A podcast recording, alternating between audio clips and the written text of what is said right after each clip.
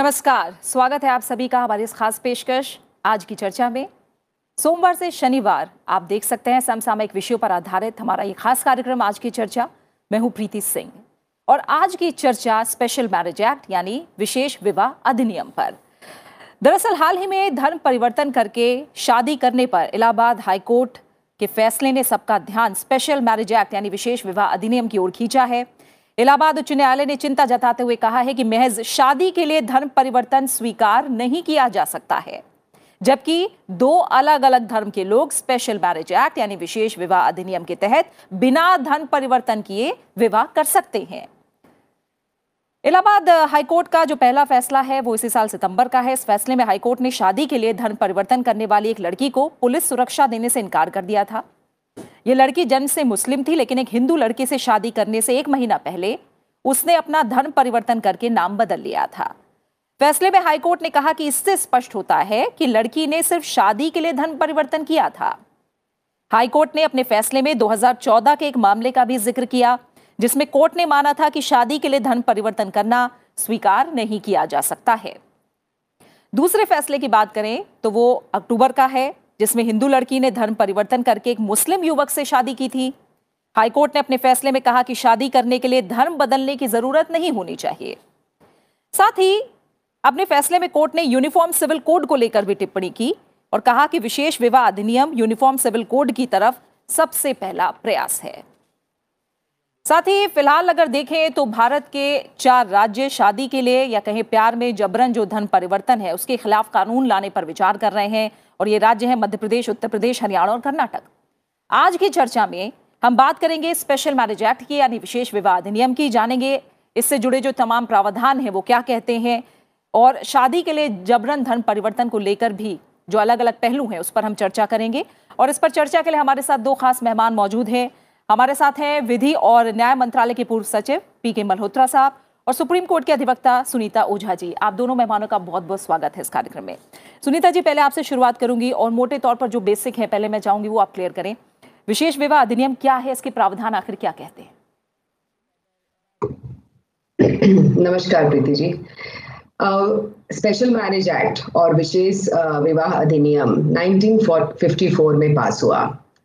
इसके तहत कोई भी दो लोग, दो एडल्ट शादी कर सकते हैं। उन्हें ना तो अपने कास्ट परिवर्तन की ज़रूरत है, ना अपने धर्म परिवर्तन की ज़रूरत है।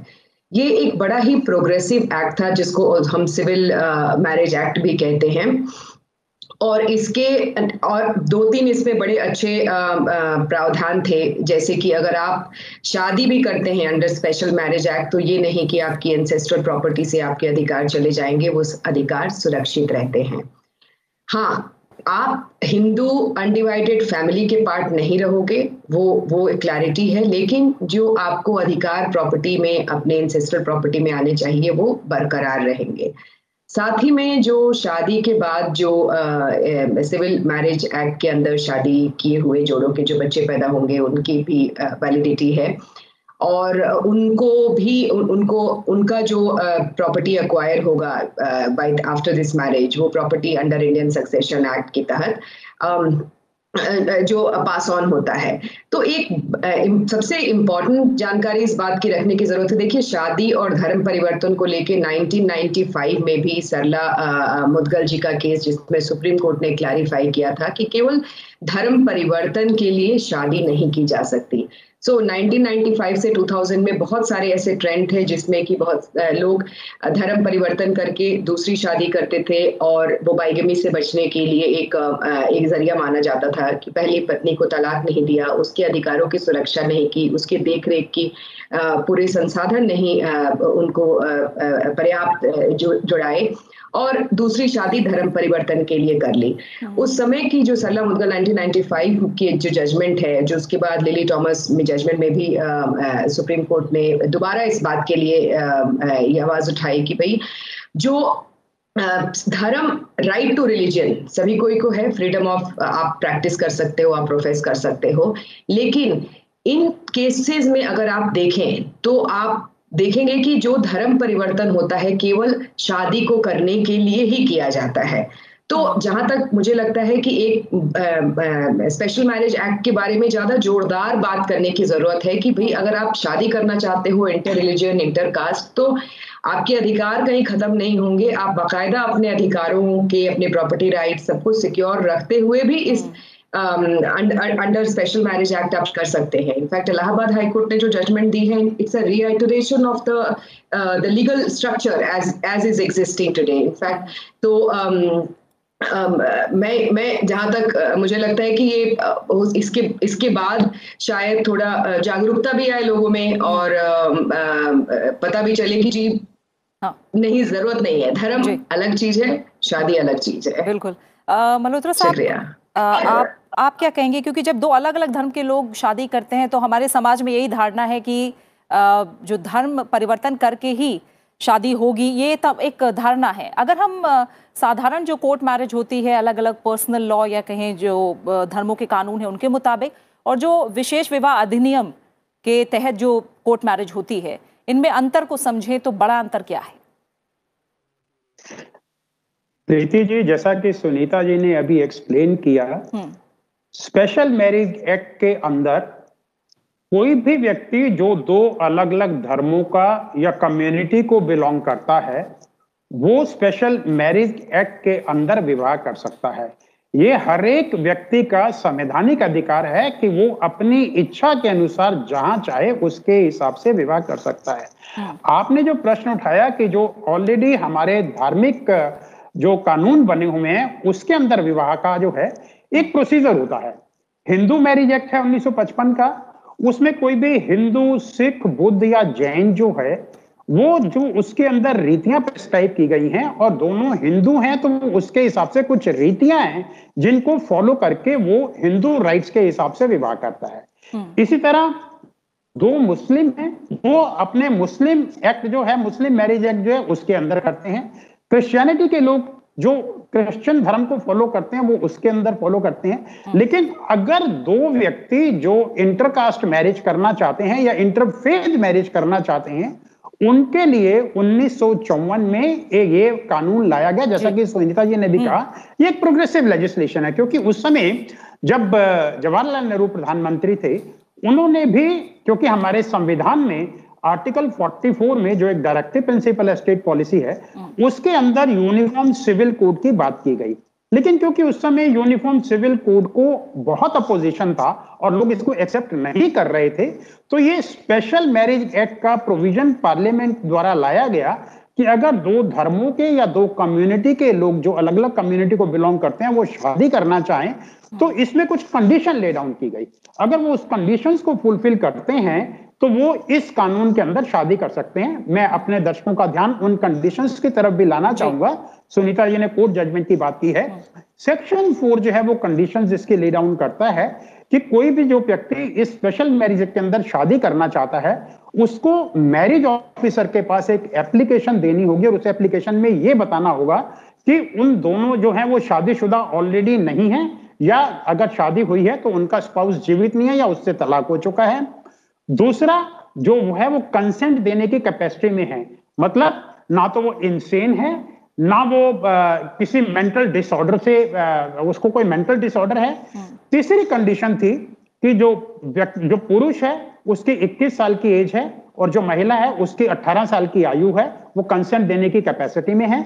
और चौथी कंडीशन थी कि वो प्रोहिबिटेड डिग्री जो धर्म के हिसाब से प्रोहिबिटेड डिग्री होती है हम्म। उसमें फॉल नहीं कर सकते हैं एक चीज़ और मैं क्लियर करना चाहूँगा हम्म। ऐसा नहीं है कि सेम धर्म के लोग या सेम जाति के लोग स्पेशल मैरिज एक्ट में शादी नहीं कर सकते वो लोग भी कर सकते हैं अगर वो इस कंडीशन को फुलफिल करते हैं। लेकिन वो अपने धर्म के हिसाब से क्योंकि जो उनका लॉ है जो धर्म का लॉ है उसके अंदर भी वो शादी कर सकते हैं। हम्म। तो ये ये बताया गया क्योंकि वो धर्म के हिसाब से जो शादी होती है उसमें आपका परिवार शामिल होता है उसमें रीति रिवाज फॉलो किए जाते हैं तो पूरे समाज को पता चल जाता है कि आपने शादी की है।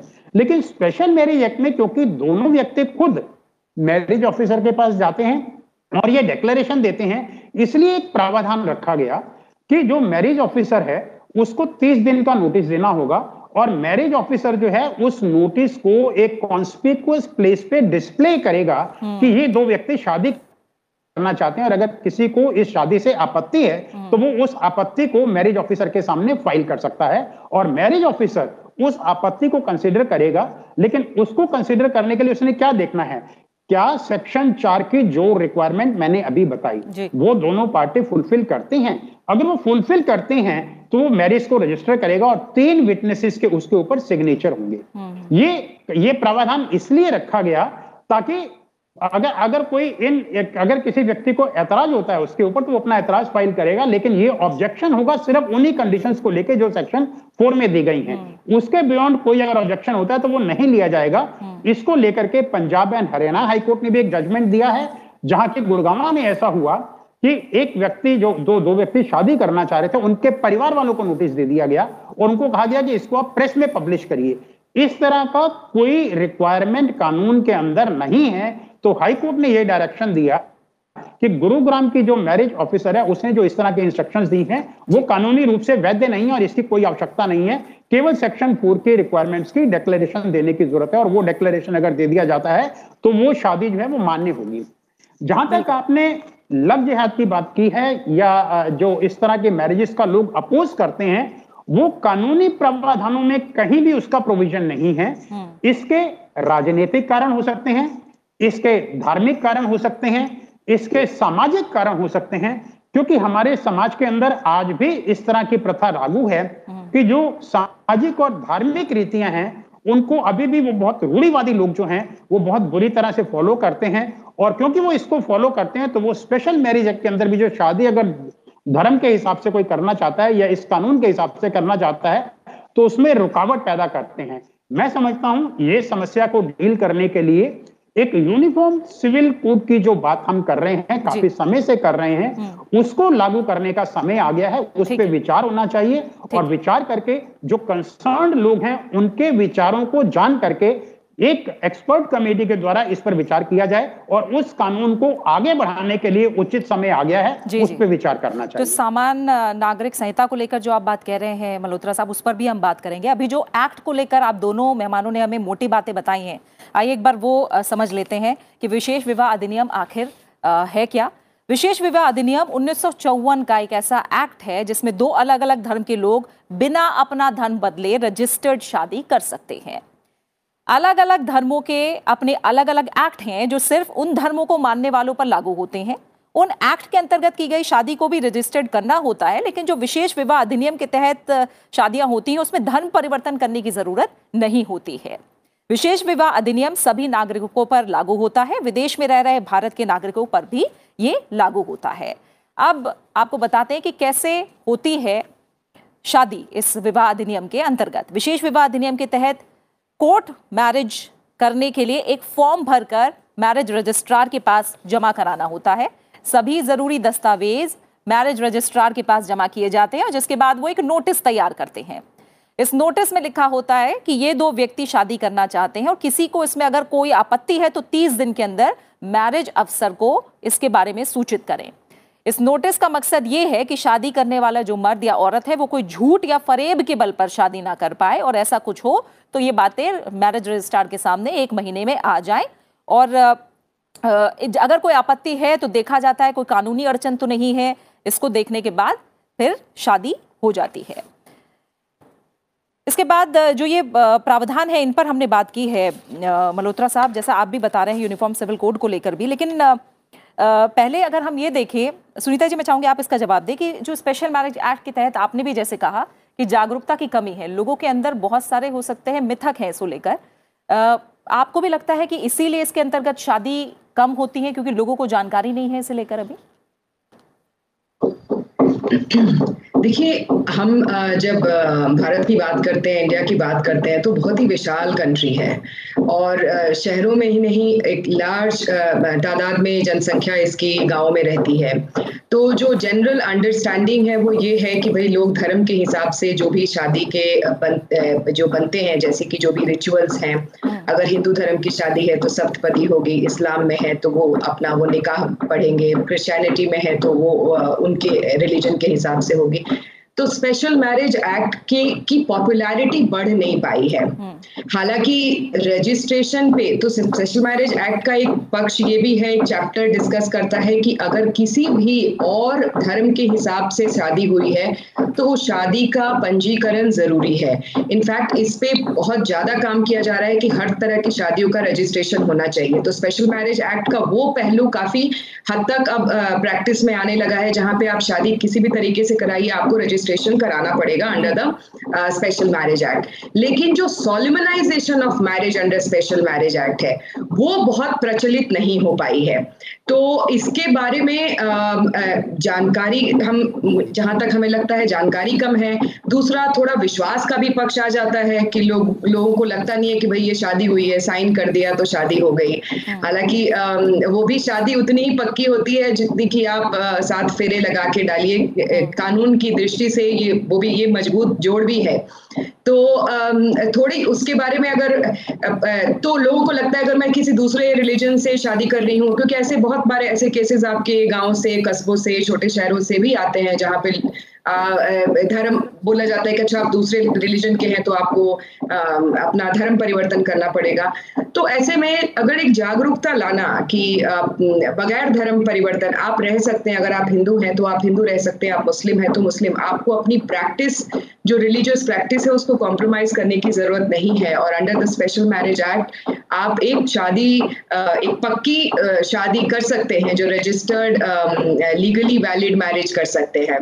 तो एक थोड़ा जागरूकता लाने की बात से मैं बहुत मैं इस पर थोड़ा ज़ोर देना चाहूँगी।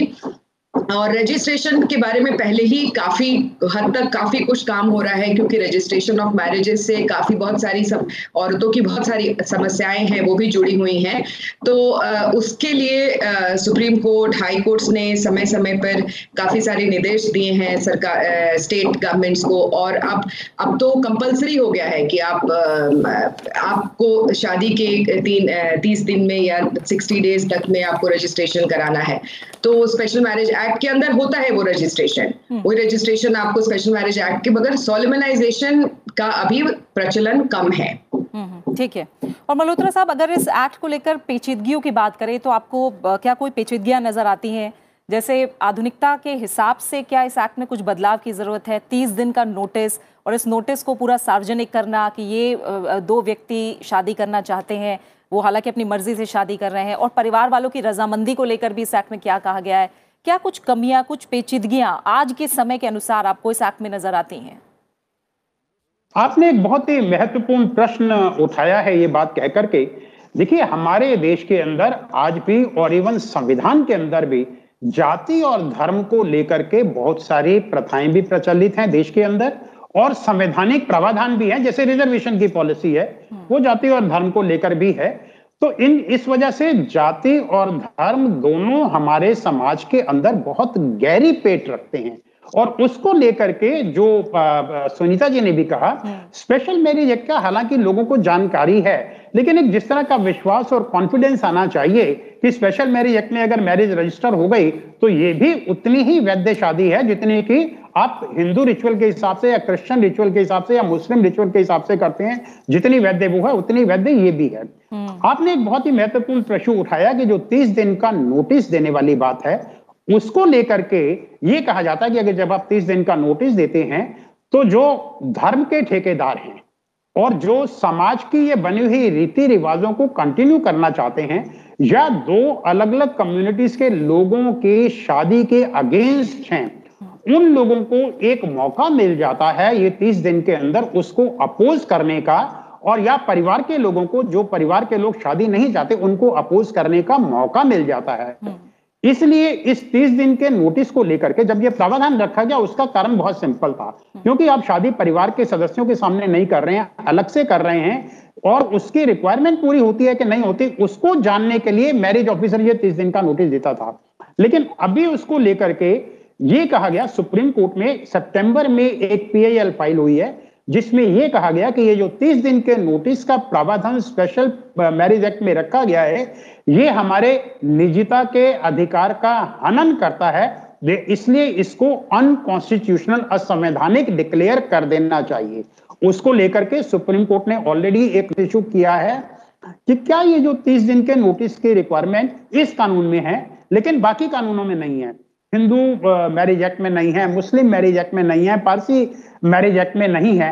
क्या ये आर्टिकल 14 संविधान के आर्टिकल 14 आर्टिकल 19 और आर्टिकल 21 का वायलेशन करता है? हम्म। क्योंकि अभी सुप्रीम कोर्ट ने पुट्टा स्वामी के केस में 2017 में एक जजमेंट दिया जिसमें नौ जजेस के सुप्रीम कोर्ट की बेंच ने यह कहा कि राइट टू प्राइवेसी जो है वो भी आपका राइट टू लाइफ के अधिकार के अंदर कवर होता है। और ये जो नोटिस आप देते हैं एक महीने का, ये आपका राइट टू प्राइवेसी का हनन करता है। इसलिए उसको अनकॉन्स्टिट्यूशनल डिक्लेयर करने के लिए सुप्रीम कोर्ट में एक पीआईएल फ़ाइल किया गया है। उस पीआईएल पे अभी फैसला आना है। तो मेरे कहना, जो जो मैं ये डिस्कशन कर रहा हूँ, उसका अर्थ यही है कि उन्नीस सौ चौवन के एक्ट के भी कुछ प्रावधानों को ऑलरेडी सुप्रीम कोर्ट में चुनौती दी जा चुकी है।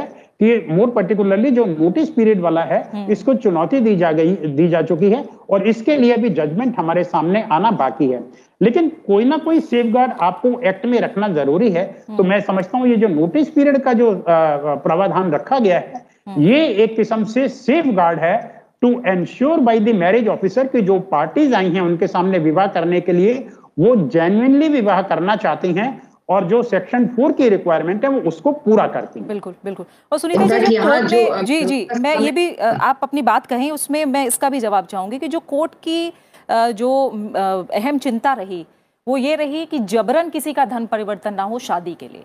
अगर हम अलग अलग पर्सनल लॉ भी देखें या जो अलग मैरिज एक्ट हैं अलग अलग उनमें अगर दबाव है किसी तरह का शादी के लिए धर्म परिवर्तन को लेकर तो क्या किसी एक्ट में सजा को लेकर कुछ कहा गया है? क्या सजाएँ हैं?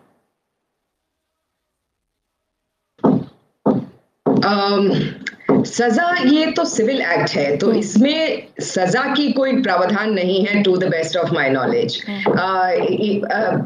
bigamy को लेकर के था है कि भाई अगर आपकी एक वैलिड एक मैरिज है और आपने दूसरे धर्म परिवर्तन करके कोई और शादी कर लेगी कर ली है तो बाइगमी लेकिन अब वो बाइगमी पे भी लॉ वो क्लियर हो गई है हम्म। जो आपका एडल्ट्री वाला लॉ है तो सजा के मामले में तो नहीं लेकिन चूँकि ऐसे ऐसे ऐसे केसेस में महिलाओं का जो स्थान है वो ज़्यादा वल्नरेबल होता है।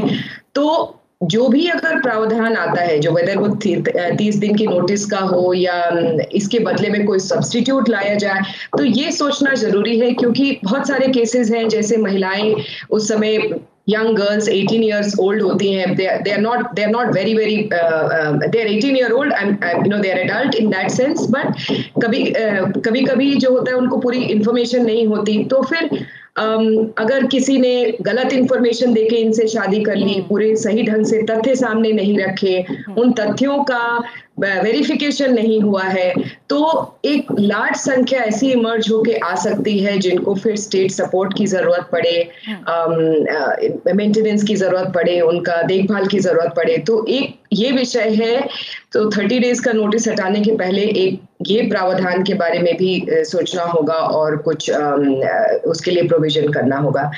जबरन धर्म परिवर्तन अगर कोई ऐसा स्टेटमेंट देता है तो I mean it it is illegal it is it's against the law I the, what else can be said about it but मेरे मेरे हिसाब से जो जानकारी है लोगों को अपने अधिकारों का उनके बारे में जानना उनके बारे में तत्परता से उनका उनको सेफ़ गार्ड करना ये ज़रूरी है। तो जो भी लोग हैं अगर वो उनको लगता है कि अगर वो धर्म परिवर्तन उन पे थोपा जा रहा है क्योंकि वो शादी करना चाहते हैं हम्म। तो ना तो ये धार्मिक दृष्टि से धर्म संगत है और न्यायिक दृष्टि से तो ये असंगत है ही है। ठीक है। ठीक है, मल्होत्रा साहब जैसे मैं सज़ा को लेकर प्रावधान के बारे में बात कर रही थी, क्योंकि अगर देखें तो ये जो विषय है एक तरह से राज्य के अंतर्गत आता है। अब हम देखते हैं जो भारतीय दंड संहिता है, समुचित प्रावधान है धर्म परिवर्तन को रोकने के लिए, इस तरह की घटनाओं को रोकने के लिए, लेकिन आपको लगता है कि राष्ट्रीय स्तर पर अब जो धर्मांतरण निरोधक कानून है इसकी आवश्यकता है राष्ट्रीय स्तर पर? देखिए अगर जबरन कोई भी काम किया जाता है तो उसको रोकने के लिए आपको कानून के प्रावधान करने पड़ेंगे। जैसा कि इलाहाबाद हाईकोर्ट ने भी कहा स्पेशल मैरिज एक्ट के अंदर अगर कोई शादी करना चाहता है हम्म। तो उसके लिए धर्म परिवर्तन की आवश्यकता नहीं है। अगर किसी का ज़बरदस्ती धर्म परिवर्तन कराया जाता है तो वो अपने आप में it is it is uncalled for it is not required लेकिन उसके लिए आज हमारे पास स्पेसिफिक प्रोविज़न नहीं है जिसके अंदर इस तरह का कि किसी को पनिशमेंट दिया जा सके। तो अगर स्टेट इस तरह का कानून ला रही है तो मैं समझता हूँ उसमें कोई बुराई नहीं है। और जहाँ तक आप केंद्र के द्वारा कानून लाने की बात करते हैं तो मेरा ऐसा मानना है कि अगर विवाह के लिए धर्म परिवर्तन की आप बात करते हैं, क्योंकि विवाह को लेकर के ऑलरेडी जो कानून बने हुए हैं, वो पार्लियामेंट द्वारा बनाए गए हैं। और वो कंकरेंट लिस्ट में फॉल करते हैं। लिस्ट थ्री जो है हमारे संविधान की शेड्यूल सेवन की, उसमें फॉल करते हैं। तो पार्लियामेंट उसके ऊपर धर्म परिवर्तन अगर विवाह के लिए किया जाता है तो केंद्रीय सरकार भी उसके ऊपर कानून बना सकती है। केंद्रीय सरकार को भी उसके लिए अधिकार है। बिल्कुल। और इसी के साथ जो चर्चा का समय है, वो पूरा हो रहा है इस एक्ट को लेकर, जो तमाम प्रावधान है, जो पेजिदगियाँ हैं उनको लेकर, बहुत कुछ आप दोनों मेहमानों ने साफ़ किया है। फ़िलहाल बहुत बहुत शुक्रिया इस चर्चा में शामिल होने के लिए। पी के मल्होत्रा साहब आपका भी और सुनीता ओझा जी आपका भी बहुत शुक्रिया इस चर्चा में शामिल होने के लिए। तो संविधान में सभी नागरिकों को मौलिक अधिकार दिए गए हैं, जिनमें से एक धार्मिक स्वतंत्रता का अधिकार भी शामिल है, ये हम सब जानते हैं। और हर नागरिक को किसी भी धर्म को मानने और पालन करने की स्वतंत्रता है। और कोई भी व्यक्ति, किसी भी दूसरे व्यक्ति को जबरन कोई धर्म स्वीकार करने के लिए नहीं कह सकता। और अगर एक तरह से हम देखें तो मर्ज़ी से, रजामंदी से जो अंतर जातीय विवाह हैं, वो ज़रूर होने चाहिए, लेकिन जबरन धर्म परिवर्तन की बात नहीं होनी चाहिए। और अगर ऐसे शादी, धोखाधड़ी या फिर एक तरह से कहें कि संगठित तरीके से किए जा रहे हैं तो कानून बनाने की ज़रूरत है, ताकि जो विवाह की, शादी की जो मिठास है, उसमें जाति और धर्मों की खूबसूरती मिले, ना कि उसकी कड़वाहट पैदा हो। इसी के साथ आज की चर्चा में फ़िलहाल इतना ही। आप इस कार्यक्रम को यूट्यूब पर भी देख सकते हैं, अपनी राय, सुझाव, प्रतिक्रिया हम तक भेज सकते हैं, जिनका हम इंतज़ार करते हैं। फ़िलहाल आज की चर्चा में मेरे साथ इतना ही। नमस्कार।